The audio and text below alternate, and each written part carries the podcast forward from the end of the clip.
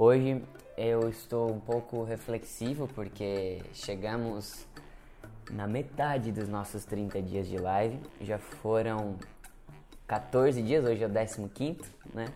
De lives. E já compartilhei bastante coisa, coisas que eu nem esperava ter compartilhado. E ainda temos mais a metade disso tudo que a gente já viveu até aqui. Então, com certeza, muitas coisas boas nos aguardarão nos próximos dias, tenho certeza. E hoje vai ser uma live diferente. Ah, diferente? Diferente como? Porque, não sei se você já percebeu, eu estou mais é, introspectivo hoje. Estou um pouco menos agitado. Tô falando mais calmo do que o normal, tô falando mais, mais devagar, né? Tô refletindo. Não sei, acordei nesse mood, acordei nessa vibe assim, mais reflexivo. Não estou mentindo, estou falando da verdade. E aí, eu ia falar sobre um, um negócio X que a gente tinha pensado ontem à noite. E hoje eu acordei não tava com muita vontade de falar aquele negócio X. E aí, faltando 15 minutos para começar essa live, o Diego falou: Daí o assunto vai ser aquele de ontem? Daí eu falei: Não sei, acho que não, ainda não sei o que, que vai ser. Porque, mais uma vez, trazendo para o sentimento, da consciência de sentimento, de a gente entender: pô, será que tô afim mesmo de falar sobre isso hoje? Será? Enfim, não tava afim de falar sobre aquilo. É, por isso que é tão legal a gente ter né, o nosso planejamento, pensar no que a gente vai fazer, mas sentindo se é realmente isso que a gente quer fazer hoje, se a gente está afim mesmo de fazer isso. Claro que tem coisas que a gente precisa fazer, né, que são comprometimentos com outras pessoas, entregas de trabalho, prazos, isso a gente tem que respeitar, mas é, sempre se respeitando também, né, dando, dando o seu melhor dentro das condições que você tem nesse momento. Eu abri hoje aqui, faltando uns 15 minutos, muito por acaso, que eu fui abrir o doc, Google Docs para olhar algum documento aqui, alguma coisa. E aí caí, escrevi uma palavra na busca e caí nessa carta. Que eu escrevi para meu irmão no dia 15 de maio de 2015. Faz 5 anos que eu escrevi essa carta. 4 anos e 11 meses. E ela falava o seguinte, ela começava com a seguinte mensagem. Diego, Hoje é um dia muito importante. O dia em que meu irmão desanimou. Não vou negar que durante toda a nossa trajetória tive muitos momentos em que desanimei. Até chorei embaixo do cobertor e ninguém e não deixei ninguém ficar sabendo. Sozinho e com uma pergunta latejando em minha cabeça. Será que estamos no caminho certo? Embora eu seja novo, 20 anos, você conhece bem a cobrança que eu tenho comigo mesmo. Cobrança porque sempre buscamos algo que fosse grande, que nos permitisse escalar montanhas, atingir o mundo e ser bem-sucedido com isso. A ansiedade por querer tudo para ontem e não saber mais o que fazer nos deixa em certos momentos desanimados. Por incrível que pareça, são nesses momentos que penso que tudo que a gente sempre quis, conseguimos e chegou sempre na melhor hora possível. Claro que sempre pedindo para que Deus nos guiasse e Ele está nos guiando. Hoje vivemos um momento chato, não digo difícil, pois existe tanta coisa que é realmente difícil, prefiro então chamar de chato. Chato porque não temos dinheiro, essa é a realidade. Já que, mesmo trabalhando com amor, ele sendo uma consequência, a gente precisa de dinheiro. Se não temos venda, certamente algo está errado. Mas eu não quero descobrir esse erro a gente já sentiu o que a gente precisava sentir e com certeza a gente vai ter acertos muito melhores a partir de agora. Que fase que estamos vivendo, não? Será que é realmente chata ou difícil? Não vamos buscar entender o que está havendo de errado, muito menos nos frustrar por isso. Deixa pra lá, tem coisa muito melhor acontecendo. Olho para trás e me pergunto: será quantas pessoas no mundo já conseguiram chegar onde a gente está chegando? Quantas pessoas chegaram e que têm uma história como a nossa? Saímos da casa dos nossos pais sem nada, sem um real, tudo bem que ainda continuamos sem risos, mas olha onde já chegamos. As pessoas que temos à nossa volta para fazer o nosso negócio estourar. Tudo se encaixou, meu irmão. Foda-se. Não tem, foda-se que não tem venda agora. O fato de não ter venda influenciou muito para que descobríssemos várias coisas. Olha quantas decisões estamos tomando, quantas mudanças. Confesso que dá medo, mas o medo faz parte. O fato de arriscarmos dá um frio na barriga, mas a certeza que eu tenho dentro de mim me faz estar escrevendo essa carta para ti agora, embora esteja bem cansado. Olha para trás de novo e pensa na nossa reputação. Isso ninguém compra e ela é admirável. Então, se for preciso passar mais três ou seis meses com dificuldades, eu nem me importo, porque o nosso caminho já está aberto. Já aprendemos tanto que deveríamos agradecer todos os dias pelos nossos erros. Tudo o que aconteceu até agora nos trouxe para esse momento certo de transformação e hoje estamos preparados para abrir asas e voar. Vamos, vamos dar tudo de nós. Vamos ter noites sem dormir, mas vamos ter uma energia sem fim. Vamos tropeçar, vai ser difícil, mas não, está, não estaremos nem um pouco desanimados. Aliás, essa palavra não pode mais existir a partir de agora, combinado? Só ânimo, e deixo aqui sua definição. Condição do espírito, alma ou espírito. Excesso de determinação diante de uma circunstância perigosa, coragem, que diz respeito ao temperamento inerente à índole, gênio, ânimo, pacífico. Ação de manifestar sua própria vontade ou desejo, intento, em que há força, que expressa excesso de coragem. Força, é preciso ânimo para superar as dificuldades. Termino te perguntando: você vai aceitar o fracasso?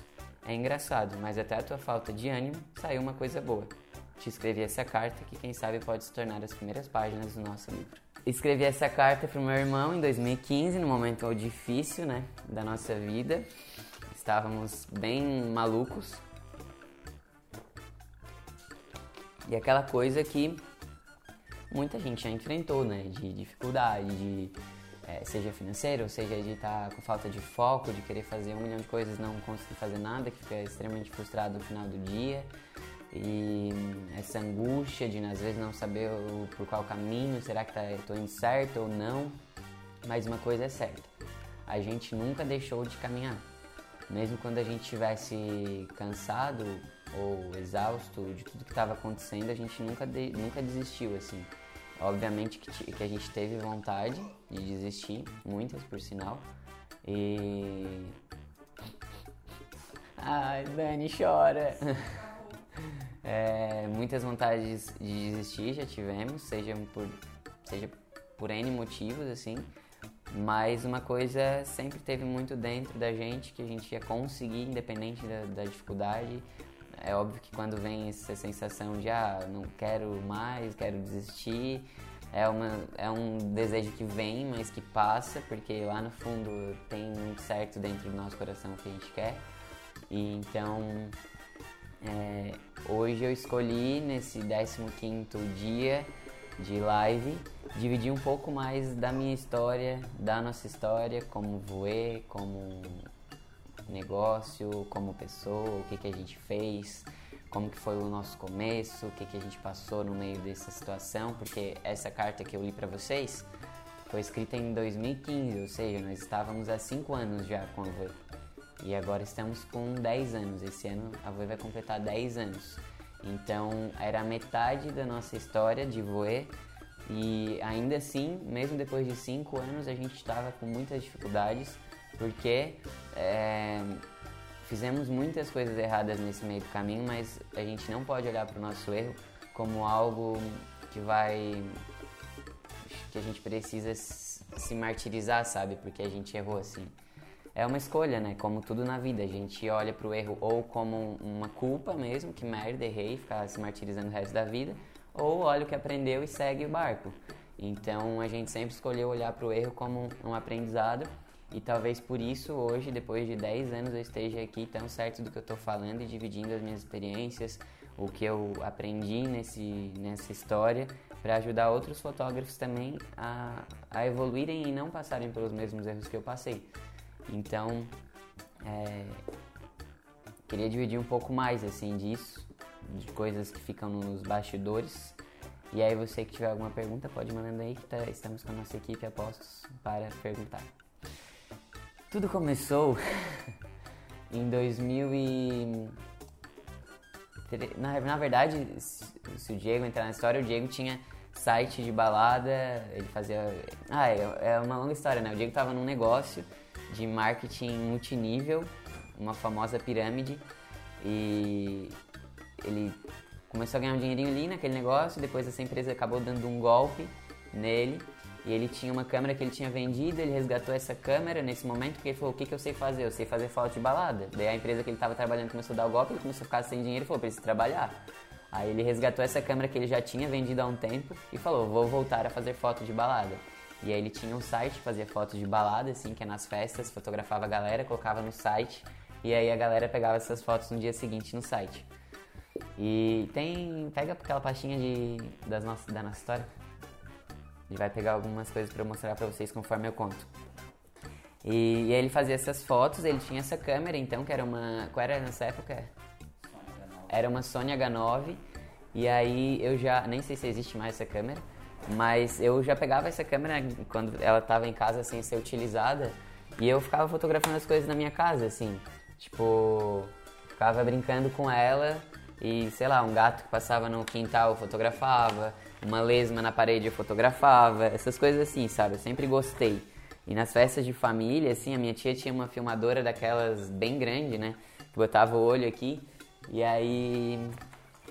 E aí eu sempre pegava, gostava de ficar filmando também, sabe? Sempre gostei, assim, dessa coisa de ter uma câmera, de ficar olhando pela câmera. Eu lembro a primeira câmera que o Diego comprou foi uma antes da, da Sony H9, que era uma Genius G-Shot, sei lá, uma bem pequenininha, ruim, ruim, ruim, ruim. Tipo, aquelas câmeras digital mesmo que todo mundo tinha assim, só que a dele era, tipo, muito ruim, muito, muito ruim.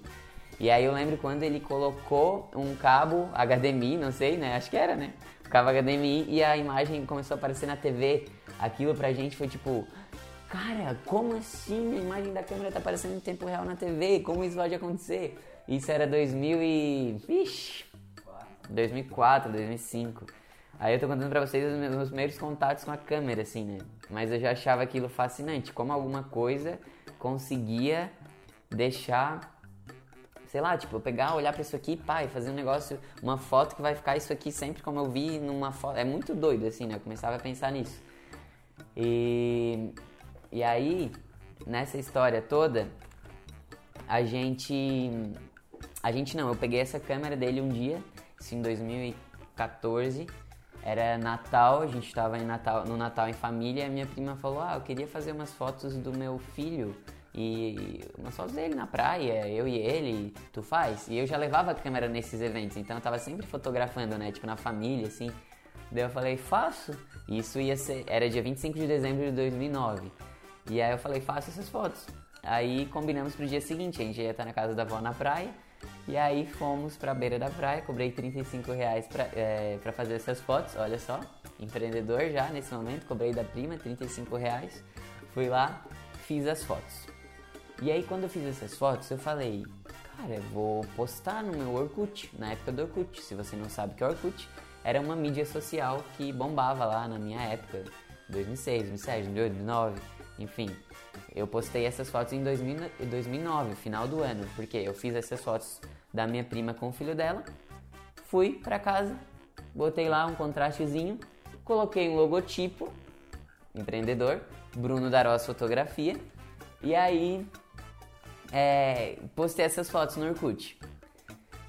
Aí quando eu postei no Orkut, começou tipo uns comentários assim, ah, que legal, que lindos, não sei o quê. tipo, os amigos, assim, parente, comentando, né? Tipo, uma amiga da prima veio e comentou, uma vizinha veio e comentou. Daí, daqui a pouco, fiz uma outra prima, e aí postei de novo e começou mais uns comentários legais, assim. Daqui a pouco veio uma vizinha e falou, eu queria fazer umas fotos contigo. E eu, caramba, como assim? Quero fazer umas fotos contigo. E agora, o que, que eu tenho que fazer? Né? Tipo, eu tava fazendo só, só das primas, das pessoas que eu conhecia, mas já cobrava ali um 20 pila, um 30 reais, sabe? Já tinha ali um, um, um negócio rolando. E aí eu assim, ok, vamos fazer essas fotos. E aí comecei a mandar os meus primeiros orçamentos. Que era assim. Uhum, a gente tem guardado.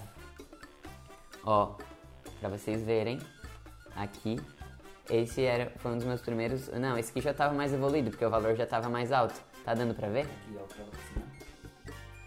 Tá dando pra ver no celular também?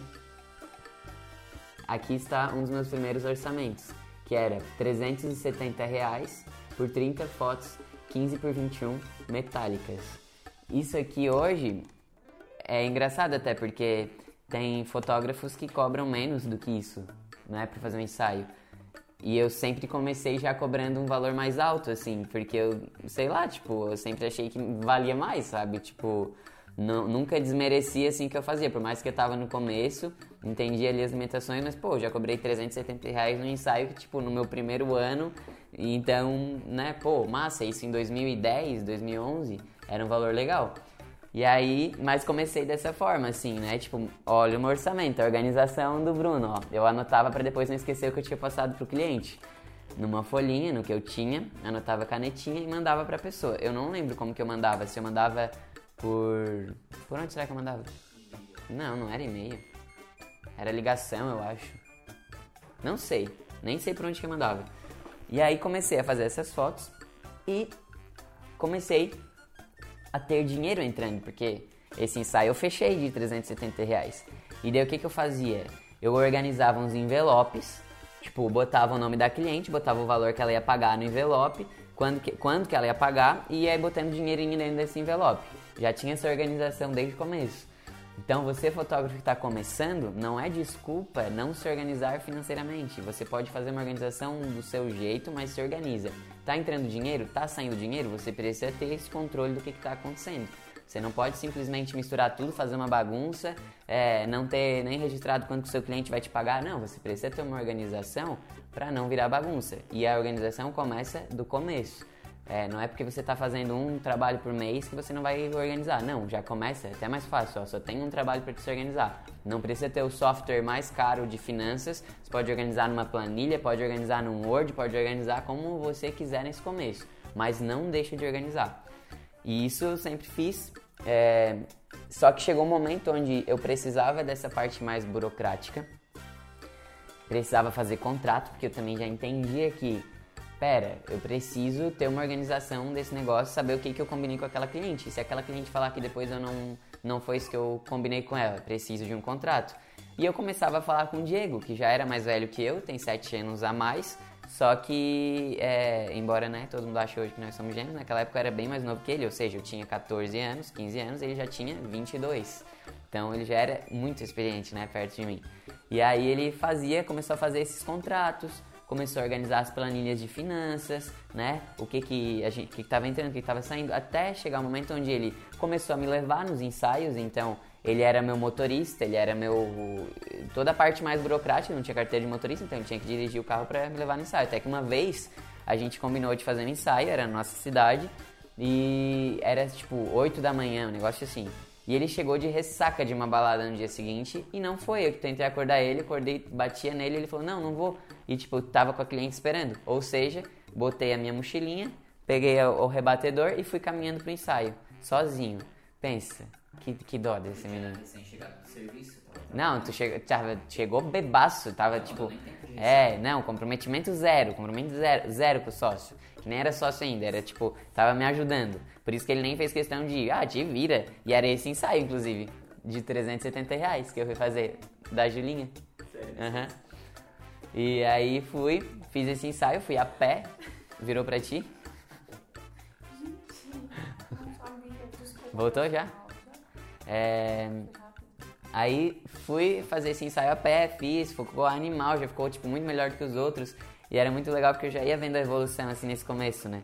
E enfim, o Diego começou a me ajudar até chegar num momento onde a gente se olhou e falou: estamos trabalhando muito juntos, isso não é só Bruno Darós Fotografia, isso é algo a mais, vamos criar uma empresa.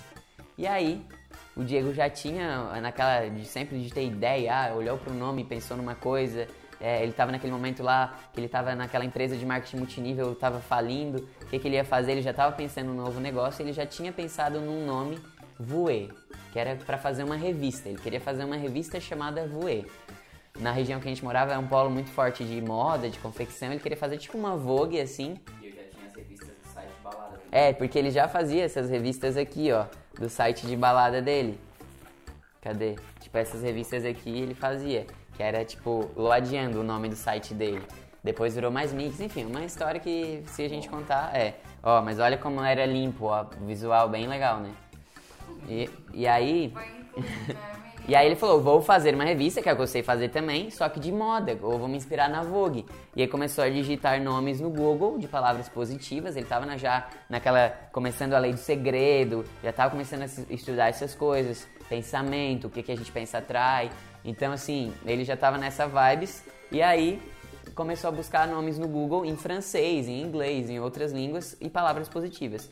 Aí ele colocou visão, e surgiu voer em francês que não se fala V, se fala V, né? A gente não sabe falar francês, mas ele deixou esse nome lá guardado, Revista Voe, para quando precisasse um dia, teria lá esse nome. E aí quando a gente começou a discutir que nome poderia ser a nossa empresa, porque já não era mais Bruno da Rosa Fotografia, ele estava trabalhando comigo, a gente falou, a gente falou não, ele falou, cara, tem aquele nome lá, Voe, Revista Voe. Daí eu falei, se for Voe Fotografia, aí tipo, ficou um nome muito bonito, assim, a gente gostou de cara, daí a gente falou, é isso, Voe Fotografia. Aí começamos a fazer o site, cartãozinho de visita. Daí a gente criou um vídeo, Bruno Darós, fotografia, agora é Voe Fotografia, que tem no YouTube. Depois vou até mandar no, no canal do Telegram se você está acompanhando lá. Se não está acompanhando ainda tem um link na minha bio do Insta. É, vou compartilhar esse vídeo lá com vocês, tá? Mostrando esse, essa transformação de Bruno Darós Fotografia para Voe Fotografia. E aí, é, começamos ali, eu estava no ensino médio nesse momento, estava estudando ainda. E só que eu já comecei a fazer bastante trabalho. E eu comecei a fazer bastante ensaio de 15, essas coisas assim, sabe? Que tipo era a mesma idade que eu, então tipo, ah, fazer de uma colega, fazer de outro. Aí começou a vir um pedido ou outro de casamento. Esses dias eu falei pra vocês num post do meu Instagram, ou até numa live também, que a gente fez, que eu, a gente foi convidado a fazer um casamento como segundos fotógrafos. Foi o primeiro casamento que eu fiz. Aqui tem uma foto também, ó, nessa revista, porque Aqui com um ou dois anos de voe, a gente saiu nessa, teve uma reportagem aqui, ó, na revista Fotos e Imagens, eu não sei se existe ainda essa revista. Irmãos investem em ideia maluca e comemoram o sucesso de voe fotografia, ó. Que eu mandava para os lugares, eu mandava tipo a nossa história contando assim para as pessoas e ó, aqui tá tudo que eu falei, ó. O jeito foi resgatar o equipamento, foi parar nas mãos do irmão caçula. Bruno fez fotos de uma prima, postou no Orkut e ganhou elogios. Resumo da ópera: houve uma procura, a rede social não deu conta da demanda, as encomendas ultrapassaram o circuito familiar e os dois decidiram que era hora de elaborar um site. E aí foi quando começou a surgir a Voe. E e aí, nessa história toda, eu sempre fui muito ansioso, né? Desde a época do colégio, eu sempre tive muita cobrança de de querer fazer tudo perfeito, de entregar muito melhor do que os outros. Já tinha essa coisa da comparação de preciso ser aprovado pela classe inteira, preciso receber uma aprovação da professora. E isso era uma coisa que me deixava muito ansioso, assim. Eu sempre fui muito é, preocupado com isso. E eu tinha várias crises de ansiedade nessa época de colégio, assim. Tanto que chegou um momento onde eu já estava trabalhando bastante e eu não conseguia mais ir pro colégio. Tipo, eu chegava na sala de aula, começava a tremer, começava a me dar falta de ar, começava a me dar umas crises de pânico, assim, já naquela época. E tive que lidar com isso. Faltei muitas aulas, muitas mesmo.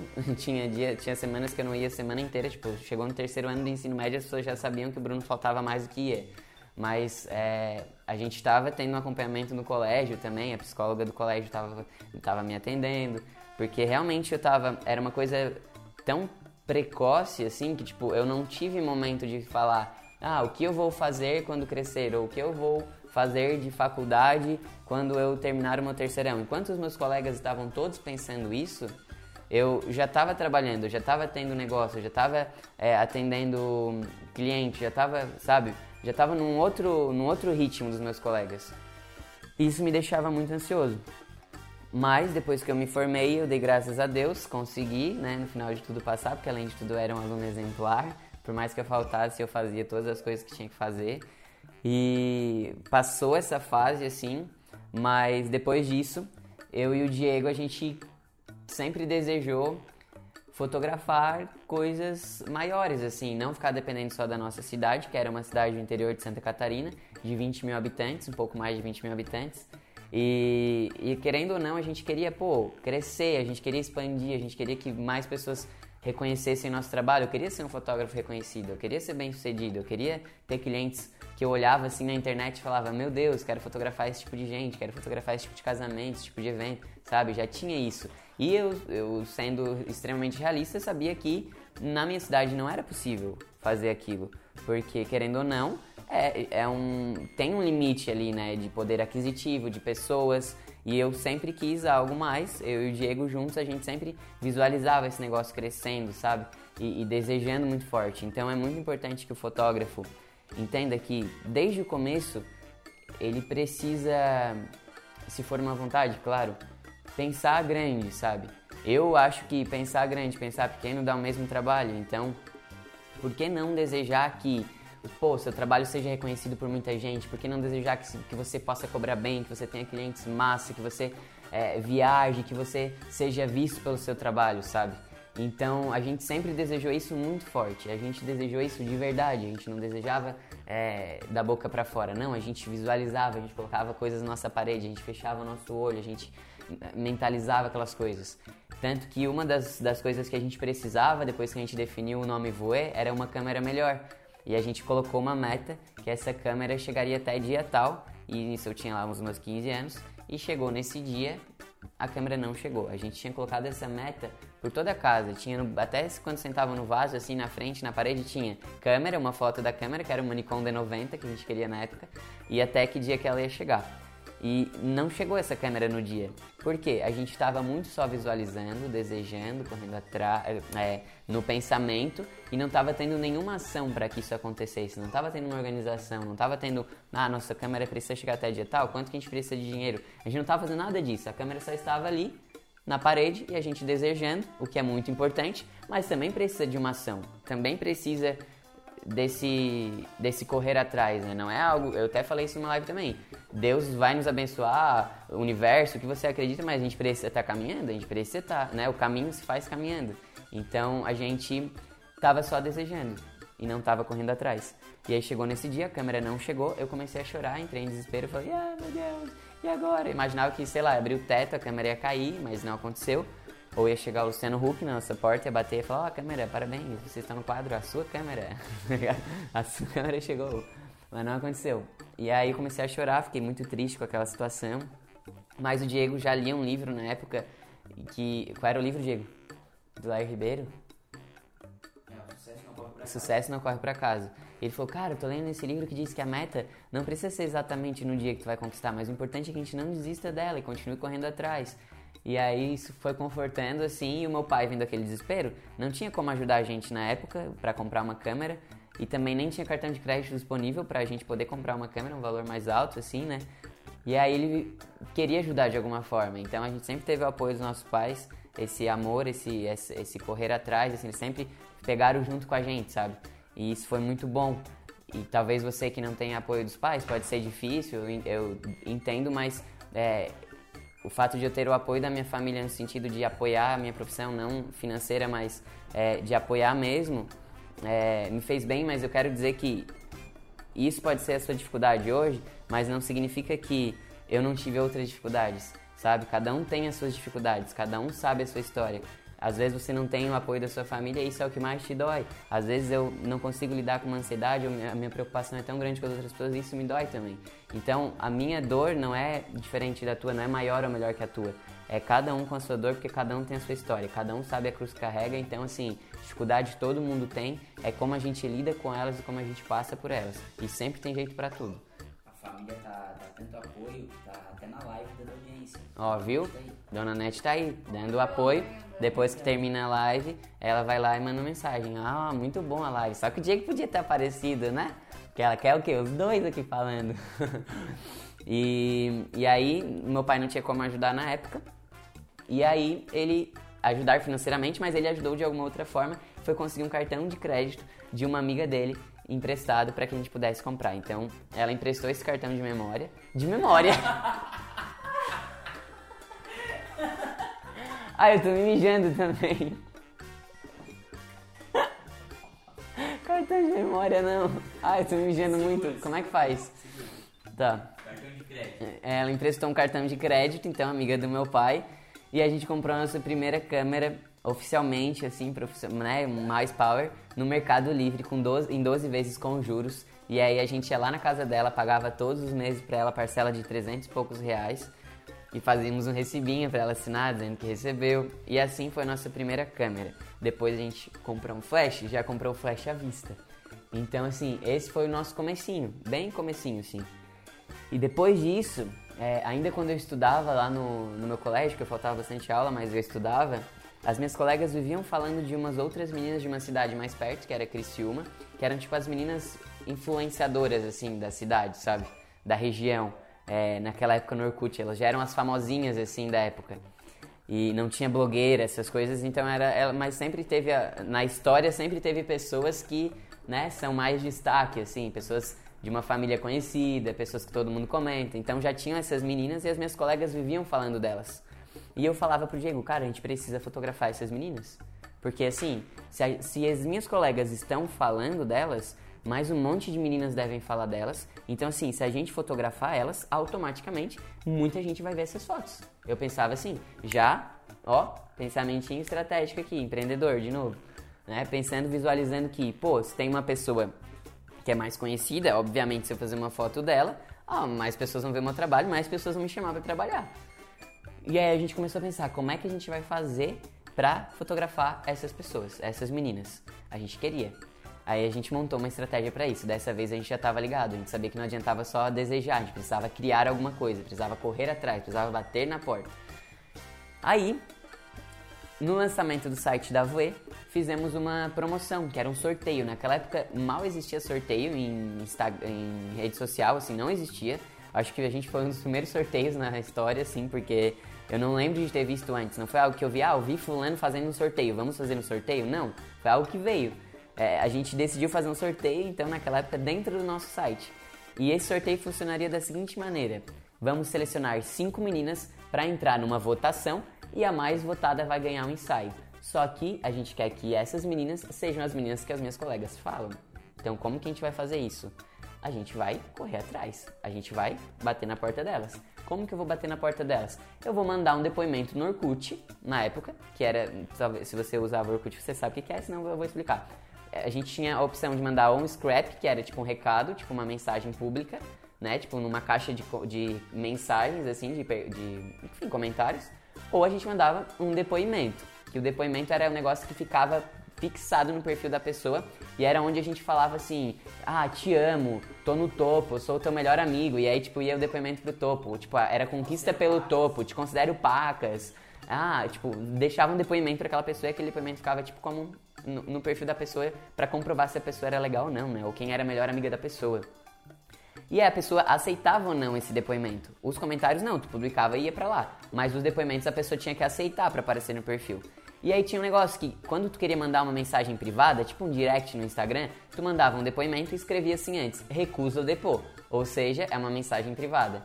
Então eu mandei para várias meninas dessas que as minhas colegas falavam, recusa o depô e falando: Oi, sou um fotógrafo, é, vou fazer um, um, sorteio, estou convidando algumas pessoas para participar. Para você se inscrever, você precisa enviar uma foto, o seu nome, sua cidade para o e-mail tal. Porque a gente ia escolher pela cidade, pela foto, pelo nome ali quem era. Estratégicos já, né? Aí mandei para várias dessas meninas. E o que, que aconteceu? Duas se inscreveram. Ou seja, obviamente, essas duas fizeram parte das cinco que entraram em votação no nosso site. E aí tinha uma da nossa cidade, uma da cidade vizinha, essas duas meninas e uma outra de uma outra cidade ali perto. Colocamos a promoção no ar, o sorteio no ar, no nosso site, lançamento do site da Voe Fotografia. A votação aberta e a gente pensou, cara, vamos colocar o número de votos embaixo? Sim ou não? Porque vai que dá três votos para uma, dois votos para outra, vai ficar feio pra nossa cara, né? Tipo, nossa, pouquinha gente interagindo. Mas a gente falou, ah, quer saber? Foda-se, vamos colocar mesmo. E aí colocamos. Colocamos ali o nosso o número de votos e aí começou a votação. No primeiro dia já tinha dois mil votos para uma, dois mil e poucos para outra. Começou uma brigaçada. E as duas que estavam disputando mais eram as duas meninas que eu queria, as, as da outra cidade, as populares. E aí nós, caramba, tipo, elas estão se matando e, tipo, gente ligando, dizendo que tava dando para reiniciar o modem e votar de novo. Enfim, foi a maior confusão, como todo sorteio, já era uma confusão. E aí, o que aconteceu? As duas populares, as duas público-alvo, entraram numa briga, tipo, muitos votos, muitos votos, muitos votos, ou seja, elas já eram populares mesmo, então elas começaram a trazer muita gente pro site.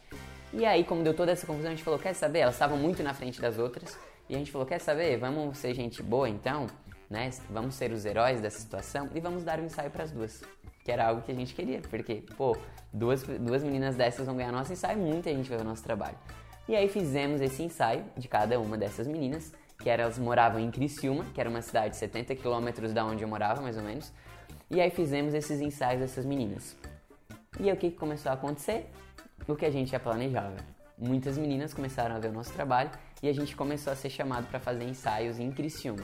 E a gente começou nessa, todo dia indo para Criciúma. E aí já começou a aumentar o nosso valor. E a gente começou direto ir para Criciúma com muita frequência. Tinha semanas que a gente ia três, quatro vezes para Criciúma. Tinha dias que a gente ia duas vezes no mesmo dia para fazer reunião com o cliente, para fotografar. Começou essa loucura, a gente começou a fazer muito ensaio de 15, de meninas, assim. E, e aí chegou um momento onde a gente já estava cansado de ter que ir para Criciúma. A gente falou: quer saber? Vamos ter que mudar de cidade. Vamos para Criciúma, tá dando certo lá, vamos jogar para Criciúma. Fomos para Criciúma, fomos morar em Criciúma. E aí em Criciúma é, a gente começou também a fazer os primeiros casamentos. Mas que a gente começou a fazer. O primeiro casamento que a gente fez em Criciúma foi de uma mãe de uma menina de 15. Então, assim, é, já veio desse público do 15 anos, a gente começou a fazer um trabalho diferente com esses ensaios, e aí surgiu um primeiro casamento. Aí fizemos esse primeiro casamento, que também era de uma pessoa mais conhecida na cidade, e aí começamos a fazer vários outros casamentos ali em Criciúma, na região. Só que, depois que a gente chegou em Criciúma, que a gente foi morar em Criciúma, a gente ficou pensando, cara, a gente pode mais ainda, a gente quer mais, a gente não quer ficar só aqui. Mas antes eu vou fazer uma pausa e vou falar alguns aprendizados para os fotógrafos até esse momento. Primeiro, percebam que sempre existiu um desejo, sempre existiu um correr atrás, para que quando a gente realizava de fato, quando a gente conquistava alguma coisa, por exemplo, essa ideia de pô, fotografar essas meninas, existiu um desejo, mas existiu também um correr atrás. A gente não é, recebe nada, nenhum cliente bate na nossa porta sem a gente estar tá fazendo nada. Nenhum fotógrafo é reconhecido como o fotógrafo X, Power, Pica das galáxias, sem ele ter feito algo. É muito importante que você tenha clareza do que você quer, que você deseje isso de verdade, que isso seja um desejo muito forte no seu coração, mas também que você corra atrás. Não é só coisa bonitinha, fofinha, maravilhosa, ah, estou pensando, vou atrair. Isso ajuda, ajuda muito, mas é 50%. O outro 50% vai depender de você correr atrás, de você ir à luta. Sozinho, parado, em casa, sem falar com ninguém, não vai dar. Você vai ficar aí na mesma sempre. Então, assim, independente do tamanho do seu sonho, independente se você quer ser o fotógrafo da sua cidade, se você quer ser o fotógrafo do Brasil, se você quer ser o fotógrafo do mundo, você vai precisar de outras pessoas te ajudando, você vai precisar bater na porta das pessoas, você vai precisar ouvir não, você vai vai ter que lidar com tudo isso porque é a história de qualquer pessoa que conseguiu alguma coisa. Não é só você que tem uma dificuldade, não é só você que, ah, tá difícil agora para mim, não consigo, então eu vou desistir. Não, todas as pessoas que chegaram lá tiveram um momento difícil, tiveram alguma coisa ruim no meio do caminho. E não significa que, ai, o que eu passei, ah, o que ele passou não é nem perto do que eu tô passando. Não, você não sabe a minha história, entendeu? Você não sabe o meu sentimento. Não tem como comparar a dificuldade. A tua dificuldade é uma e só tu sabe, porque é tua história, só tu tem a tua dor, só tu tem teus traumas, só tu tem tuas ansiedades. Da mesma forma que só eu tenho. Então, assim, não, não fica se comparando com isso também, entende? Pega a tua história, assume como tua força e constrói a tua história a partir daí. Foi o que a gente sempre fez. E aí, seguindo. É... Pergunta. O que aconteceu para pensar em desistir? A, a Larissa perguntou. Larissa, você é a mais comentada dessas lives. o que, que aconteceu para desistir? Então, não sei se estava no começo da live, mas eu li uma carta, depois eu sugiro é, assistir o começo da live. Mas várias coisas, várias coisas. Não ter dinheiro, é, não conseguir clientes, não ser reconhecido, ter que lidar com ansiedade, ter que lidar com uma preocupação demais com os outros. E o ego elevado de querer de repente é, mostrar para as pessoas que era foda, mas internamente não era foda, então tipo isso deixava um, uma, uma incoerência total. Então queria mostrar que estava feliz, mas por dentro estava triste. E mas o principal, assim, os, os, principais momentos que a gente teve, os, que a gente lembra, assim, com mais é, com mais força era sempre em relação a finanças, assim, a dinheiro mesmo. Tipo, não estamos vendendo, estamos sem dinheiro, vamos ter que fazer outra coisa. E talvez essa seja a principal dificuldade dos fotógrafos, o não ter dinheiro, ou não ter clientes, ou não ter vendas. Mas aí depois é, a gente entendeu que para ter vendas é um conjunto de várias coisas. Não é simplesmente eu só bater na porta do cliente também. Eu preciso estar tá muito coerente com o que eu penso, com o que eu faço, com o que eu vivo, com o que eu acredito. Não adianta eu querer estar tá aqui pregando uma coisa e na prática não ser a mesma coisa. Eu preciso tá, é, ter estratégias para que isso aconteça, né? A parte mais jogo, assim, eu preciso jogar, mas eu também não posso esquecer do meu sentimento. Então é um equilíbrio, sabe? É um equilíbrio muito grande para conseguir fazer vendas, para conseguir atrair clientes. Eu preciso olhar para tudo. É como se eu olho para minha vida, tipo, às vezes eu não tô vendendo é porque, putz, eu tô indo para os casamentos com os casamentos que eu tô fotografando eu não tô gostando e está me bloqueando em, de trazer outros novos clientes. Então são várias coisas, mas cada história é uma história, né? Mas a nossa, assim, de todas as coisas, o principal sempre foi a questão financeira, que a gente tinha bastante dificuldade e isso deixava a gente com muita vontade de desistir. A gente até lembra essa semana de uma vez que a gente desceu do nosso apartamento, daí lá embaixo tinha uma grama assim com um parquinho. E a gente desceu, ficou os dois sentados assim, se olhando. A gente falou, o que, que a gente vai fazer, sabe? Porque ao mesmo tempo a gente gastava muito. Então assim, a gente até recebia, a gente tinha aqueles clientes ali em Criciúma, só que a gente gastava exageradamente. Então, isso também é importante, né? Esse controle financeiro de saber o que você pode gastar agora. Isso depois a gente vai falar numa live nessa semana com o Diego. A gente vai fazer uma live de finanças, que daí ele cuida dessa parte. Mas é, é muito importante ter esse equilíbrio em tudo, sabe? Que não adianta também eu estar tá, é, recebendo, mas estar tá gastando demais. Isso vai chegar uma hora onde eu vou estar tá no cheque especial e aí fudeu, sabe? E aí a gente ia, ficava pensando, o Diego tinha vontade, ele sempre falava, vontade de botar um mochilinho nas costas e sumir. Ele falava assim, sabe? Mas depois a gente foi entendendo tudo isso, foi mudando uma coisinha de cada vez, sabe? Não é do dia pra noite também, né? Principalmente a gente que errava muito, a gente errava muito, a gente fazia muitas escolhas erradas. Escolhas que não eram prioridades, escolhas que não tinham significado, né? Ou seja, não eram prioridades. Então, até em um desses momentos, a gente criou cinco perguntas que tá aqui na nossa parede, colado aqui atrás. E eu vou ler para vocês. Que é sempre que você quer escolher alguma coisa, você pode fazer algumas perguntas que vão te ajudar na hora de decidir. Então a primeira é: isso tem relação com as nossas prioridades e foco? Então, nesse momento que eu tô agora, comprar ou fazer isso tem relação com a minha prioridade nesse momento? Essa é a primeira pergunta. A segunda pergunta: é preciso agora? Eu tenho que fazer exatamente agora? Se eu não, se eu não tiver como fazer agora, eu não vou conseguir continuar? ela é necessário agora mesmo? A terceira pergunta. Terceira pergunta. Quais os ganhos e perdas que essa escolha me, me traz? Então, ao eu decidir comprar isso, ao decidir fazer isso, o que que isso me traz de bom e o que que isso me faz perder? O que que isso eu tenho que deixar para trás? O que que isso me traz de novo? A quarta, a quarta pergunta: qual o retorno disso e o que que eu preciso investir. Então, eu preciso pagar quanto por isso? Porque toda coisa que a gente quer fazer, a grande maioria das coisas que a gente quer fazer para um negócio assim tem um custo, então eu tenho que ver quanto que isso custa e qual retorno que isso vai me trazer. Isso traz um retorno financeiro, isso vai ou um retorno de sentimentos que vai me ajudar a trabalhar melhor, sei lá, tô dando exemplos, tá? E a quinta pergunta, a possibilidade de fazer isso sem custo porque às vezes, se você pensar, você pode fazer isso sem custo. Sei lá, faço parceria com alguém, faço, sei lá, tem N possibilidade de você fazer isso sem custo. Então, então essas foram as cinco perguntas que nesse momento onde a gente estava com bastante dificuldade, a gente criou, junto com a nossa coach na época, a Letícia Zanini, que eu pensei em fazer o último domingo com ela. E, e aí ela ajudou a gente a criar essas perguntas e aí a gente começou a, nesse momento, ter um pouquinho mais de direcionamento, sabe? A ver que a gente estava fazendo muitas escolhas erradas e começar a mudar um pouco o nosso foco para caminhar mais certo, assim, né? Ainda assim, continuamos errando muito. Hoje, assim, tipo, nesses dois últimos anos, foram os dois últimos anos que a gente menos errou, mas ainda erramos. Então, assim, a gente está sempre errando, só que cada vez menos errando menos, e sempre que a gente erra, a gente aprende alguma coisa muito importante para construir quem a gente é hoje. Tá, chegamos no momento em Criciúma onde a gente falou que já não estava muito legal. Só mostrar para vocês aqui. Ó, os meus primeiros ensaios, tá, galera? Aqui, ó, pra vocês verem, tudo registrado.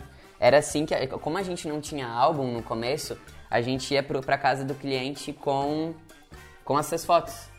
Era o nosso portfólio, assim. A gente não tinha álbum. Então a gente levava as fotos reveladas para mostrar para o nosso cliente o nosso trabalho.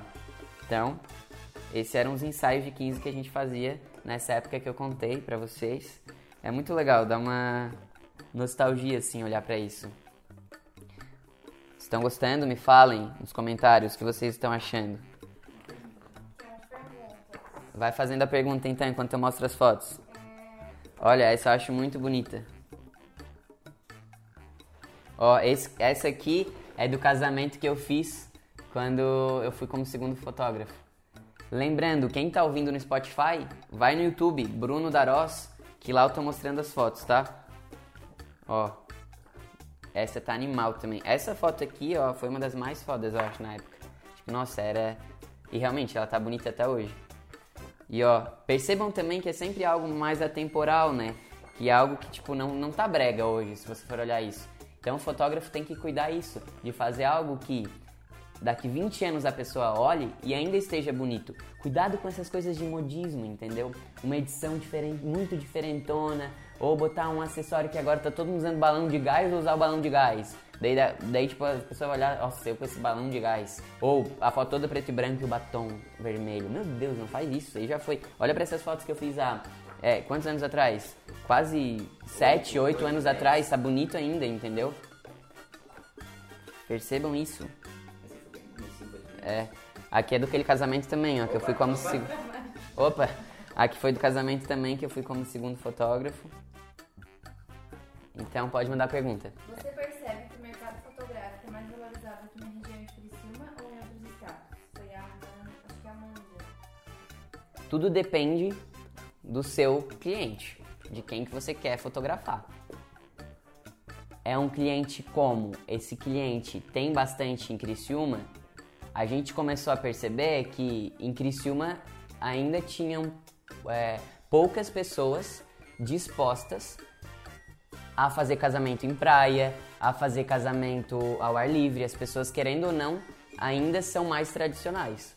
E aí a gente percebeu que não está em Criciúma o nosso público. A gente tem clientes em Criciúma, até hoje a gente tem, a gente é muito grato a todos os nossos clientes de Criciúma. Se não fossem os nossos clientes de Criciúma, a gente não estaria aqui. É, e ainda temos bastante clientes em Criciúma, a gente vai para Criciúma sempre, mas a gente percebeu que a gente queria mais, entendeu?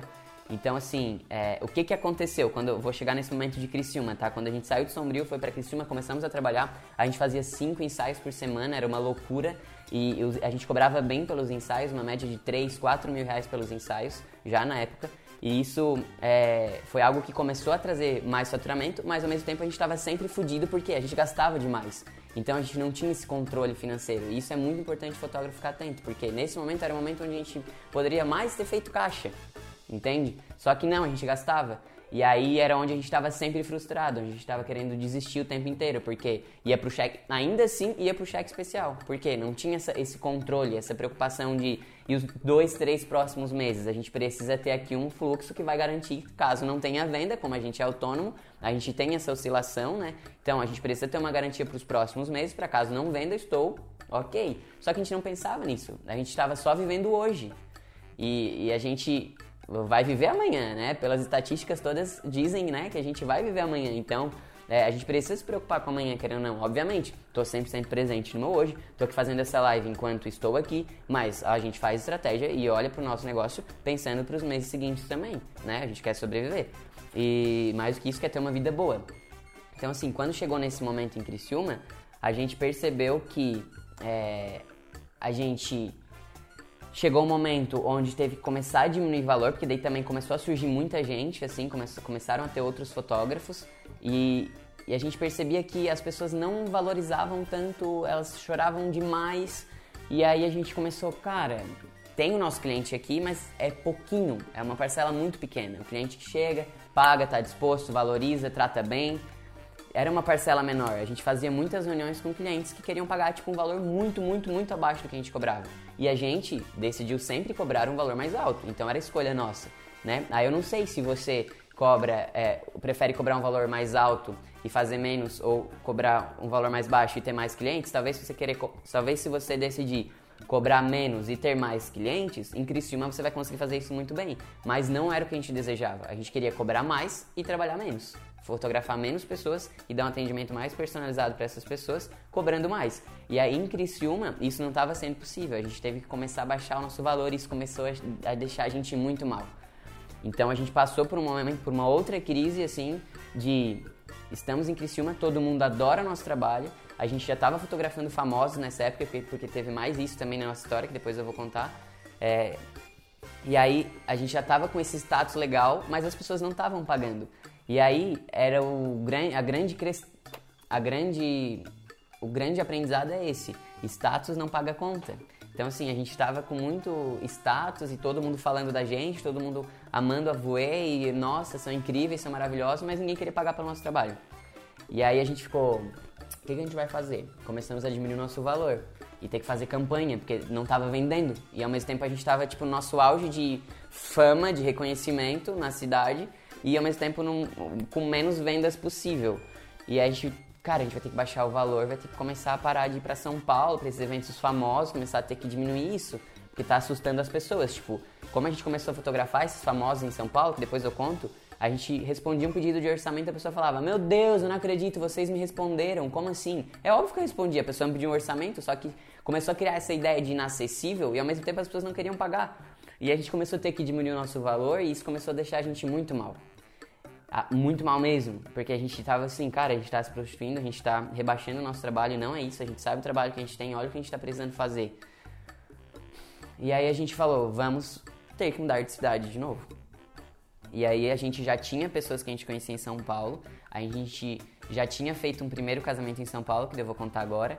E aí nesse momento a gente falou, cara, vamos nos jogar para São Paulo que a gente já sabia que em São Paulo tinha um mercado muito maior, pessoas, enfim, aqui, né, não preciso nem falar, mas existem milhões de pessoas, milhões de pessoas ricas, milhões de pessoas que te valorizam, milhões de pessoas que não te valorizam também, então assim, tem gente para tudo, sabe? E aí foi quando a gente decidiu vir para São Paulo, mas antes volta um pouquinho, que eu queria falar sobre esse lance dos famosos e ter vindo para São Paulo. A gente desejava também fotografar pessoas famosas, assim como a gente fotografou essas meninas populares em Criciúma, a gente queria é, vir é, fotografar pessoas conhecidas nacionalmente, porque a gente pensava, eu quero ser reconhecido nacionalmente, quero que o Brasil me conheça, quero que o Brasil conheça a Voe. E a gente escreveu isso numa frase. A gente falou, o Brasil vai conhecer a Voe até 2020. Foi isso, eu acho, a frase que a gente escreveu o negócio. Não lembro se a data era essa, mas a gente escreveu, o Brasil vai conhecer a Voe. E aí, é, tínhamos os famosos colocados no nosso guarda-roupa, que eram pessoas que a gente queria fotografar, tipo Bruna Marquezine, assim, tudo com o nosso rosto do lado. E a gente visualizava muito aquilo, a gente desejava muito aquilo. E aí a gente começou a correr atrás daquilo. Só que é tão legal observar isso que, mesmo quando a oportunidade, mesmo quando você acha que não está correndo atrás, tudo vira oportunidade. Por quê? Fomos para um evento em Balneário Camboriú, eu contei isso na live 2, eu acho, ou 3, na live 3 é, eu contei essa história. Vou resumir aqui então, tá? Se você não ouviu, tá lá na live 3. Que é a jornada do cliente. Tá. Tá, ó, vou encerrar a live porque tá dando uma hora e já vou voltar. Já quem tá aí já volta imediatamente, tá? Vamos encerrar agora. E já voltando. Ah, deixa eu mijar enquanto isso. Ah, não vai dar, né? Tô me mijando muito. Tô me mijando. Nossa, tá muito. Então voltamos. Então tínhamos os famosos lá no nosso guarda-roupa, a gente desejava e, como eu falei, tudo na nossa volta começa a virar oportunidade. Fomos para um evento em Balneário Camboriú fotografar esse evento, era um workshop de noivas e, e aí tinha uma chefe de cozinha que morava em São Paulo, bem conhecida inclusive, e aí ela ia casada três meses, começamos a conversar com ela, a gente falou, nossa, a gente queria muito mostrar nosso trabalho para São Paulo, souber de alguém, né, que vai casar um dia, deixamos material com ela, ela falou, ah, eu vou casar daqui três meses, pena que eu já tenho fotógrafo. Em resumo, eu contei essa história lá na live 3 como eu tava falando, tá? Fotografamos o casamento dela, ela cancelou com o fotógrafo que ela já tinha contratado e veio eh, a Voe fotografar o casamento dela. A gente não cobrou nada, a gente pegou o cartão de crédito de uma tia, de outra tia, para comprar as passagens, porque a gente estava bancando todo esse custo, a gente entendeu que era pagaram o preço nesse momento. E cara, o que, que aconteceu nesse momento? A gente fotografou o casamento dela, saiu num blog, no Instagram de um blog de casamento, Say I Do, saiu uma foto no mesmo dia ou no dia seguinte, e essa foto fez com que a gente fechasse se- quantas vezes? 7, 70%? Não, a gente fala um número, eu não lembro agora. A gente fechou 10 vezes mais o valor que a gente tinha investido para ir até o casamento.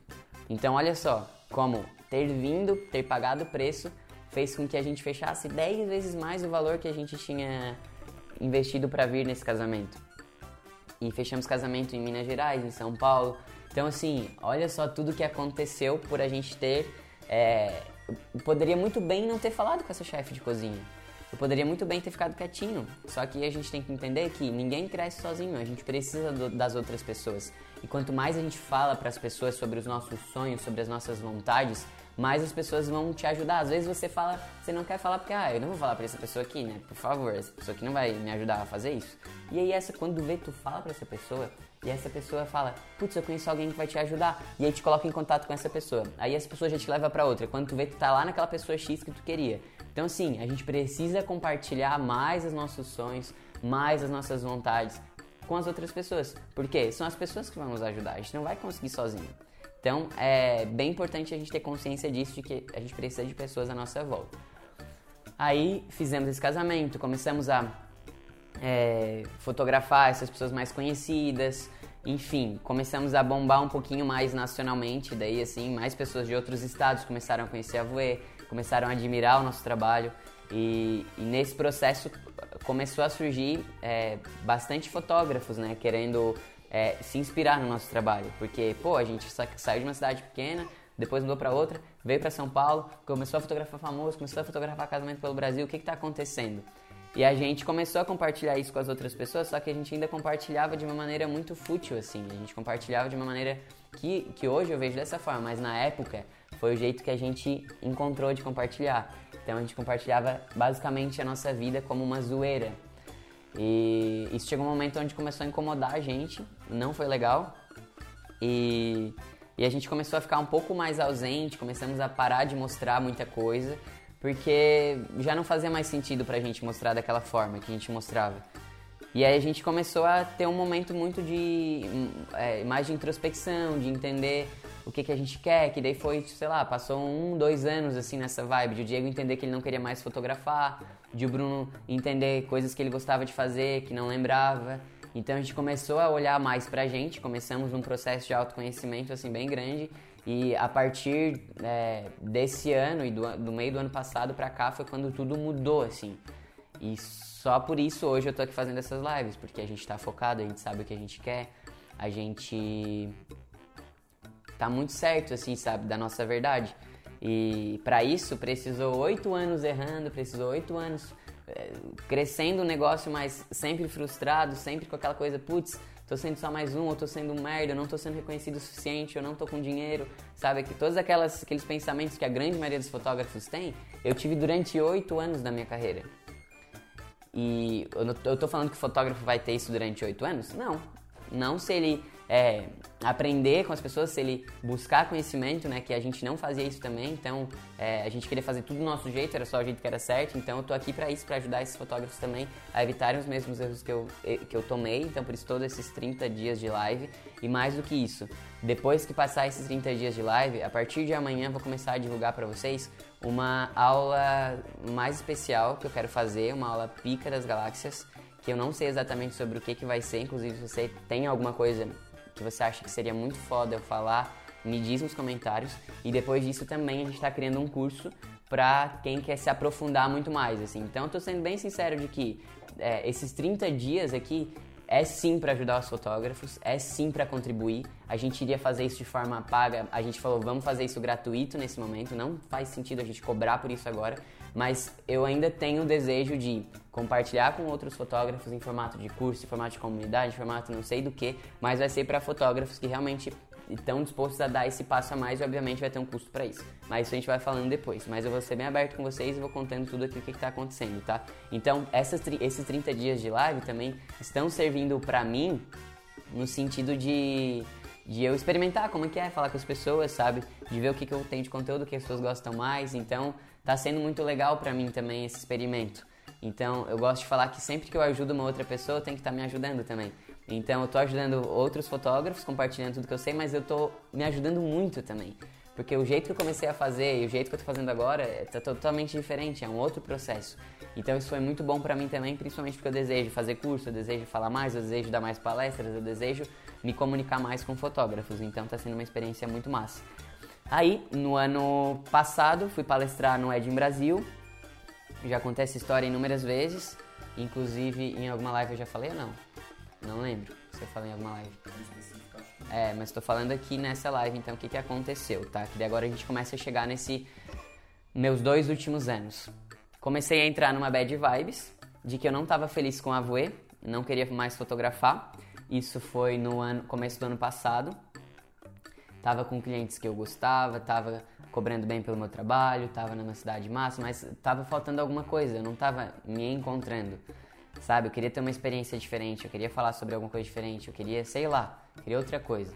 E pensando que desde os meus 15 anos eu não escolhi ser fotógrafo e eu fui levado assim, né? Eu fui indo nesse caminho eu cheguei num momento onde eu falei, quero alguma coisa diferente, sabe? Eu tô meio cansado, assim. E, e cansar, e tipo, uma vergonha, assim, de dizer que era fotógrafo de casamento. Eu tinha muito isso, assim. Eu escrevi um post sobre isso também no Instagram, porque é, eu vivi muito tempo com isso, de dizer, de, de ter vergonha de dizer que eu sou fotógrafo de casamento, porque o mercado de fotografia de casamento é muito cafona, é muito brega, é muito palha, é muito tosco, tá ligado? Então, assim, eu ia falar pra uma pessoa que era fotógrafo de casamento, eu imaginava aquela pessoa visualizando que eu tava fazendo foto de noivos cruzando a taça, assim, tipo, rindo forçado, sabe? Então, assim, fiquei com muita vergonha de dizer que eu era fotógrafo de casamento por muito tempo. Só esse ano que eu realmente entendi que, pô, eu faço um trabalho massa, eu sei o trabalho que eu faço, por que então que eu não posso é, ser o cara responsável por trazer outros fotógrafos, ajudar outros fotógrafos a construir uma fotografia de acordo com o que eu penso. De juntos a gente criar essa nova geração da fotografia, seja do casamento ou do que for, sabe? Que vai fazer algo massa, que vai se preocupar com o cliente, que vai se preocupar com o sentimento, não só com trabalhar, trabalhar, trabalhar, encher agenda, sabe? Então, é, é um equilíbrio, assim. Então, por que não eu que já penso dessa forma, já faço tudo isso, por que, que eu não posso ajudar outros fotógrafos a, a mudarem também essa visão, e aí começou a ressignificar para mim a fotografia de casamento. E hoje eu, tanto que na minha build do Insta eu nunca tinha colocado que eu era fotógrafo de casamento. Em 8 anos, em 10 anos de voe. Em 10 anos de voe eu nunca tinha colocado que eu era fotógrafo de casamento. Eu coloquei faz 3 meses. Porque realmente me libertei, assim, sabe? E quando eu me libertei, Aí a gente começa com tudo isso, com lives 30 dias, vamos fazer um curso, vamos fazer uma aula foda, vamos fazer mais conteúdo, sabe? Então, tá vendo quando eu falo, tipo, às vezes você não tá vendendo, é por um sentimento lá no seu interno que você tem que parar, refletir, é difícil, é chato, é. Mas ele tá aqui. E aí esse sentimento ruim aqui te bloqueia de fazer outras coisas. Então, enquanto eu não me assumisse fotógrafo, eu não ia conseguir falar com outros fotógrafos. Eu tentei várias vezes. Mas o que, que adiantava eu tentar várias vezes falar com fotógrafos, sendo que eu ia chegar num hotel e eu, eu não botava que eu era fotógrafo na ficha de cadastro? Entende? Então assim, pô, tem alguma coisa errada aí? O que que tá errado? Daí começa a pensar comigo, por que, que eu não me assumo como fotógrafo de casamento? Ah, porque eu tenho vergonha. Tenho vergonha do quê? De as pessoas acharem que eu sou um fotógrafo brega de casamento. E eu sempre quis fazer algo massa, que as pessoas acham, nossa, que diferente, que massa.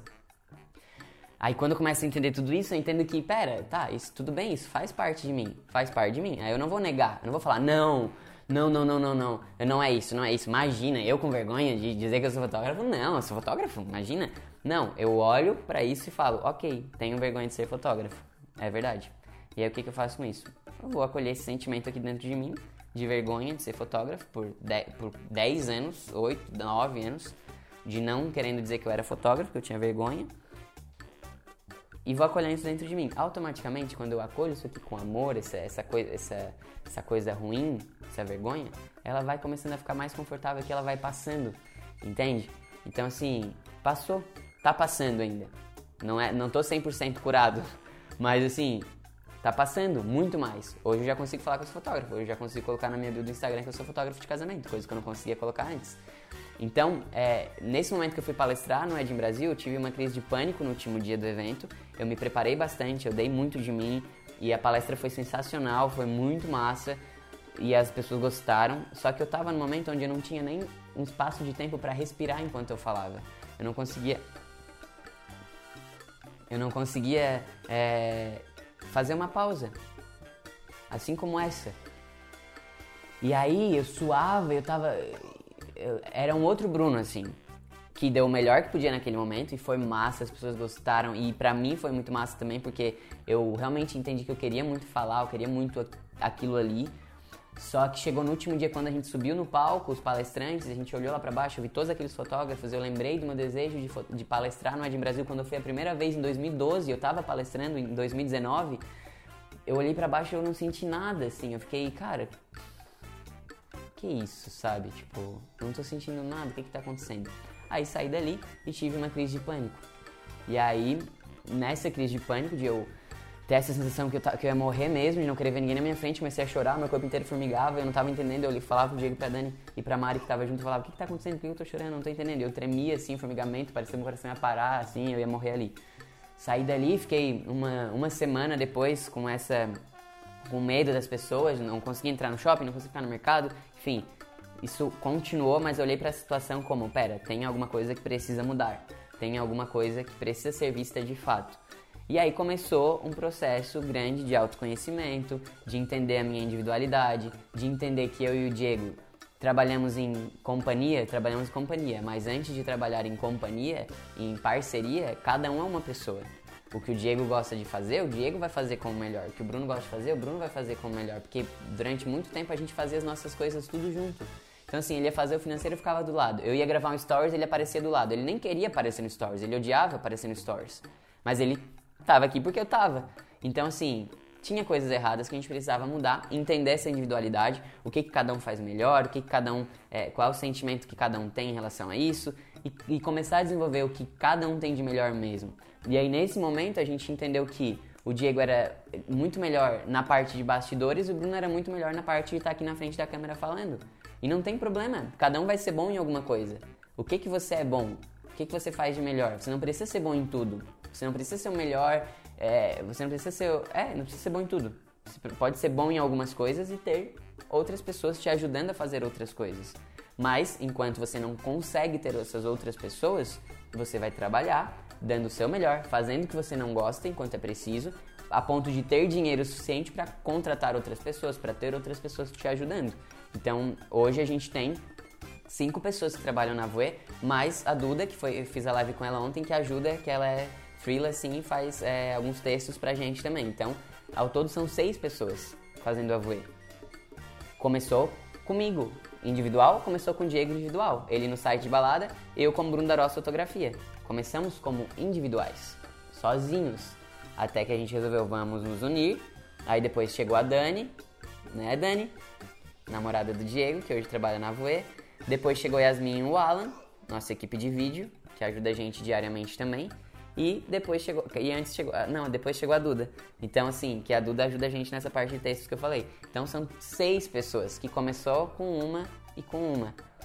E então é importante é, a gente entender mais uma vez que a gente não consegue fazer tudo sozinho. Na minha opinião, tá? Não consegue.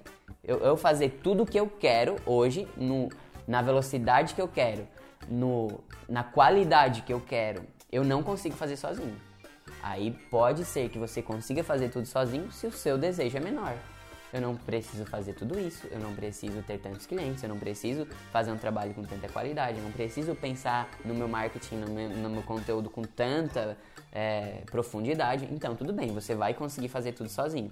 Mas se você deseja fazer um negócio grande, com qualidade, com rapidez, com agilidade, você vai precisar de mais pessoas. Porque senão você não vai ter vida.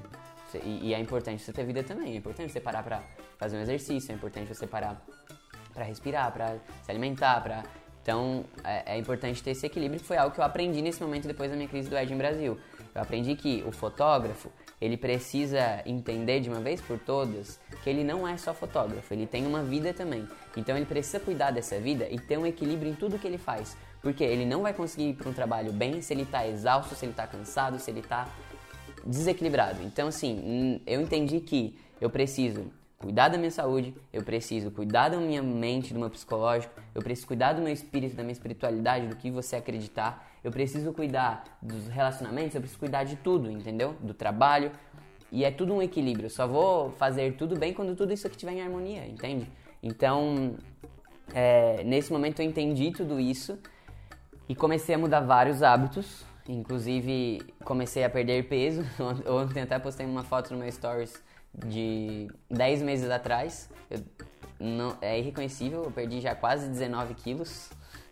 Então, foi algo natural, assim. E hoje, quando eu olho para uma foto daquela, eu vejo, nossa, como tinha coisas, sabe, que precisava tirar, não só de físico, mas também de. Não só de físico, mas também de. De comportamento mesmo, assim, sabe? E aí mudei vários hábitos. Hoje, entendo muito mais qual é o meu papel, tô com a minha vida muito mais equilibrada. Por isso que eu falo tudo isso aqui que eu tô falando para vocês com muita certeza, com muita segurança. Porque eu acho que a vida é um aprendizado diário, assim. A gente pode aprender todos os dias se a gente quer e se a gente está consciente do que a gente está sentindo. Por exemplo, é, aprendi coisas nesse mês, nesses 15 dias.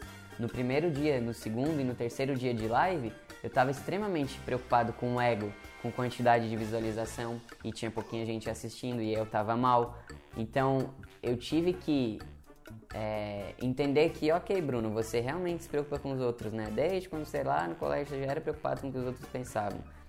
É verdade. E aí coloco aqui.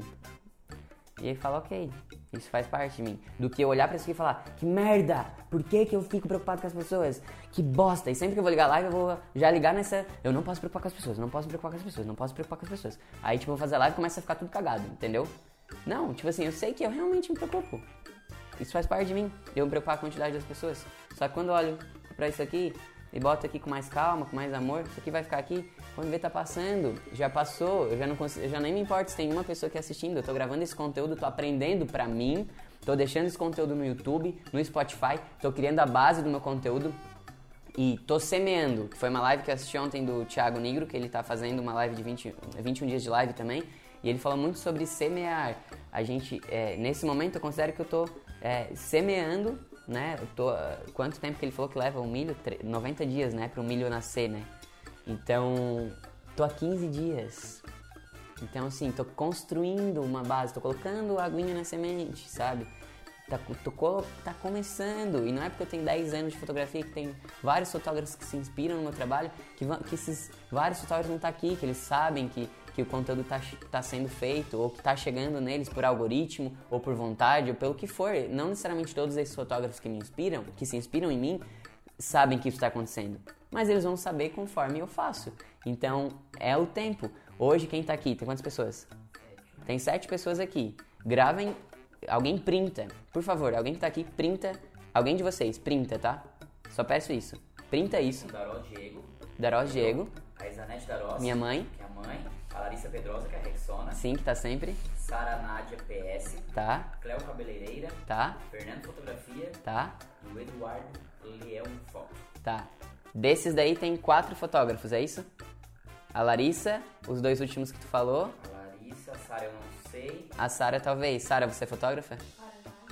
É. Fernando Aguiar Fotografia. Tem quatro fotógrafos. Quatro fotógrafos, tá? Printem essa tela neste momento, tá? Eu fazendo quatro. Tá, alguém printou, né? A Larissa deve ter printado. Larissa, se tu não printou, estou decepcionado. Então assim, ó, printem isso e daqui 90 dias, hoje é dia 6 de abril de, abril de 2020. Estamos com sete pessoas, aquela hora que tu falou. Sete pessoas, sendo que quatro eram fotógrafos, certo? Daqui 90 dias vai ser 6 de abril, maio, junho, julho. 6 do 7 de 2020. Aí a gente vai ver quantas pessoas estarão assistindo uma live. Eu, eu vou botar na minha agenda, eu vou abrir a minha agenda agora, daqui minha agenda, dali, dali da minha agenda. Eu vou fazer isso com vocês neste momento. E vou colocar na minha agenda para dia 6 de, ju de julho, daqui 3 meses, a gente vai fazer uma live. Eu, printa os, aqueles quatro fotógrafos que estavam ali que eu vou mandar um direct para vocês um dia antes. Eu vou mandar. Tá? Eu vou botar na minha agenda já, então não acho que eu só tô falando. É, eu vou mandar um direct pra vocês convidando pra assistir a live do dia seguinte, pra gente ver e printar novamente quantas pessoas est- estarão com a gente daqui 90 dias, tá? Recapitulando. Dia 6 de julho, vou mostrar pra vocês, pera aí. Legal isso que eu fiz, gostei. Estou me comprometendo, tá? E com a certeza de que o que eu estou fazendo é semeando, entende? Isso vai dar frutos. Que dia que eu falei? 6 de julho, live. Como é que vai ser o nome dessa live? Ajudem, nomes, qual vai ser o nome dessa live? Live da colheita, tá? Live da colheita. Pode ser live da colheita? O que vocês acham? Deixa eu botar aqui, live da colheita. Eu vou botar o dia inteiro a princípio pra depois a gente. Ó, e no dia 5, que é domingo, eu vou botar avisar. Botei os quatro arrobas da live da colheita. Live da colheita. Live da colheita feliz, pode ser. Live da colheita feliz. Não que antes a gente tava triste, né? Mas vai ser live da colheita feliz. Ó, deixa eu mostrar pra vocês, tá? Tá aqui, live da colheita feliz, tá? No dia 6 de julho. E num dia antes eu coloquei avisar.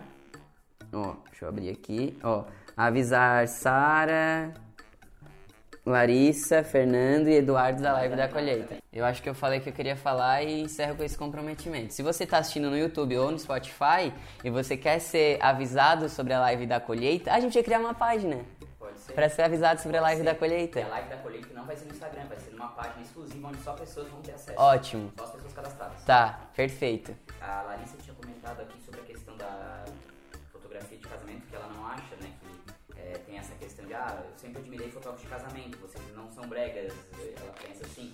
Só que isso é uma questão de crença que tu tinha, né? Era uma crença tua, e não que tu realmente acha isso de fato. né? Não, eu não. Pera. Deixa eu falar. É, eu não acho que meu trabalho era brega. E foi brega. Acho que nunca foi. É, se eu olhar pra trás hoje, eu vejo algumas fotos e falo, nossa, que merda, mas naquele momento não era brega. E nunca foi. Eu sempre tive um trabalho diferente. Só que o que me deixava é, desconfortável de assumir que eu era fotógrafo de casamento era por ver outros fotógrafos fazendo o trabalho brega. Entende? Então, assim, eu vejo, porra, tem um monte de fotógrafo fazendo trabalho brega, cafona pra caramba, e é essa grande visão das pessoas em relação a casamento, a fotografia de casamento. E aí, quando eu comecei a ter consciência de que, pô, por que que eu não me assumo fotógrafo de casamento? Porque eu tenho vergonha de as pessoas acharem que eu sou um desses fotógrafos que faz essa fotografia brega, entendeu? Sabendo que eu não fazia. E aí isso me desanimava. Então, quando eu ressignifiquei e falei, pera, justamente por eu não fazer esse trabalho brega, eu posso ser alguém que vai ajudar outros fotógrafos que talvez até hoje façam esse trabalho brega. Então, se você é um fotógrafo brega, seja muito bem-vindo aqui, tá? Nessa live. É, porque a gente vai ter que mudar isso daí, entendeu? Não dá, não dá pra, pra casamento continuar tendo foto bosta, entendeu? Casamento, tipo, pô, é uma, uma parada massa pra caramba, a pessoa se organiza pra caralho. Cria uma expectativa. Pra aí o fotógrafo chegar lá e fazer uma foto do casal abraçado numa árvore ou se olhando e sorrindo, para, entendeu? Tipo, já foi, já foi o tempo disso daí. Então, assim, é, criamos então esse comprometimento pra provar pra vocês que depois eu vou organizar, a gente vai criar uma página da live da colheita feliz no dia 6 de julho de 2020. E vou avisar essas pessoas que eu anotei ali sobre essa live já no direct. Depois eu vou mandar a página pra vocês que a gente vai criar essa página, jogar no Telegram também pra outras pessoas serem avisadas sobre a live da colheita feliz, tá? Mas é mostrando justamente que eu entendo que estamos a 15 dias, daqui 90 dias, né? Seremos outra, teremos outra realidade aqui. E a gente tem certeza disso porque a gente quer, a gente deseja, a gente sabe que a gente está muito firme nisso. E ao mesmo tempo estamos correndo atrás, né? A gente não tá só desejando, vou- será que vai ter mais pessoas no dia 7 de 6 de julho, será? Ai, tomara, né? E eu vou colocar na minha parede. Quantas pessoas eu quero? Eu quero 30 pessoas, eu quero 100 pessoas, vou colocar na minha parede. Ai, que legal, 100 pessoas. E eu vou visualizar 100 pessoas. Daí eu vou ficar assim. E daí eu fico aqui, 100 pessoas, né? Daí eu falo Diego, a gente vai ter 100 pessoas, hein? E a gente fica só nessa, não. A gente precisa fazer alguma coisa para que tenha 100 pessoas. E já estamos fazendo. Então por isso que eu tenho tanta certeza que em 90 dias, fazendo o que a gente tá fazendo hoje, a gente vai, sei lá pra quantos aqui. Mas vai ter bem mais gente, tá? Daqui 90 dias. Daí você falou, vocês nem falaram do, do reality. Quem criou foi vocês? Ah. Criou algum banho? Sim. É, Aí eu posso fazer uma outra live, né? Porque daí já tem. Mas tá lá no canal. É que eu tô me mijando, tá? É. Tá, eu tô me mijando muito e já passamos mais de uma hora e meia, eu acho, dessa live. Eu falo sobre o reality, sobre. Eu vou ter uma live que eu vou falar de conteúdo, tá? Aí, quando eu for falar de conteúdo, nos próximos dias, eu. Mas quem é novo pode contar. É, mas quem não sabe o que a Larissa falou, que é o reality Saturados, tem no meu canal do YouTube disponível os cinco episódios de um reality que a gente criou para fotógrafos. Então sempre tive um sonho de reality show, de participar de um Big Brother, de alguma coisa assim, mas vi que não, era, não estava sendo tão possível. Fui lá e criei meu próprio reality show, onde é, em cinco episódios, seis fotógrafos enfrentavam desafios a cada prova. A gente tinha jurados, a Carly Marques apresentou comigo, e aí fizemos esse reality, ele está disponível no meu canal do YouTube, que você pode é, acessar no link da minha bio do Insta, ou se você já está no YouTube, você pode ir para essa playlist do Reality Saturados, ou se você está no Spotify ou no Facebook, você pode ir até o YouTube e assistir esse conteúdo que está muito massa. São cinco episódios, muito aprendizado, fotógrafos errando é, e a gente falando sobre aqueles erros. Cara, tá muito foda e vida é real. Obrigado vocês que ficaram aqui nessa live principalmente essas pessoas que vão ser avisadas sobre a live da Colheita Feliz no dia 6 de julho de 2020. Voltamos com mais informações em breve. Eu vou mandar depois o link no canal do Telegram, da live da Colheita Feliz. E, enfim, vou mandando todas as informações por lá também. Dourado. Dourado tá presente em todas as lives. Às vezes chega um pouquinho atrasado, mas também, né, não vamos martirizar a pessoa que chega Tá atrasada. Ele deve estar vendo no YouTube igual a Larissa, que ontem foi lá e deixou vários comentários. Vocês também podem ir lá deixar comentário, que isso me, me, me fortalece, tá? É isso então, gente. Obrigado eu, tamo junto. Tenha uma ótima semana. Me mandem direct depois sobre o que, que vocês estão achando desses 30, desses 30 dias de live, até agora esses 15 dias. Eu vou ficar bem feliz de saber é, o que, que vocês acharam dessa live de hoje, do conteúdo que a gente está fazendo, como que está ajudando de alguma forma. Então é isso. Tamo junto, encerrando aqui agora. Tenha uma ótima semana. Eu vou correndo pro banheiro que eu tô me mijando desde o começo dessa live. Pode tirar o microfone, né? Tchau. É sério, tô me mijando muito. Não vou conseguir nem caminhar.